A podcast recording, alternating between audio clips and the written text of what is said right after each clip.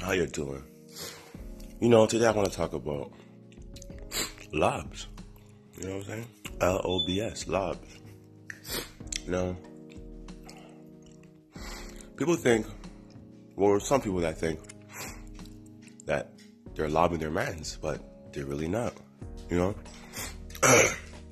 and when I say lobs, I don't specifically mean like a lob. I mean like to pass the ball to to the man and like putting your guy, your putting your teammate in the position to score the basketball effectively, you know, and efficiently.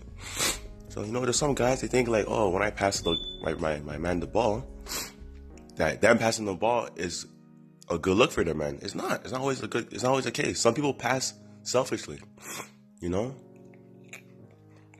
Some people pass because like they got strapped. They, they, they couldn't score, so they're like, no, let me just pass the ball. So there's a selfish passer and there's a genuine passer. A genuine passer makes sure he passes the ball to his teammate and he always he always, always makes it a focus, right? To make sure his teammate is in a good position. Is in a good position. For example, fast break, right?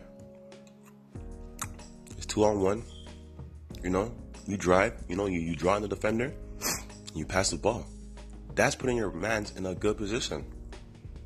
Now, different scenario. A selfish passer will,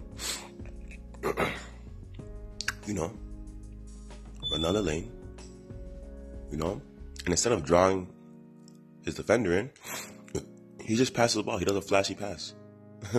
what are you doing? Draw, drawing the defender, right? So since you didn't draw in the defender, the defender has time, you know, to read the pass and to um, switch to the other man's. So you pass the ball to your man.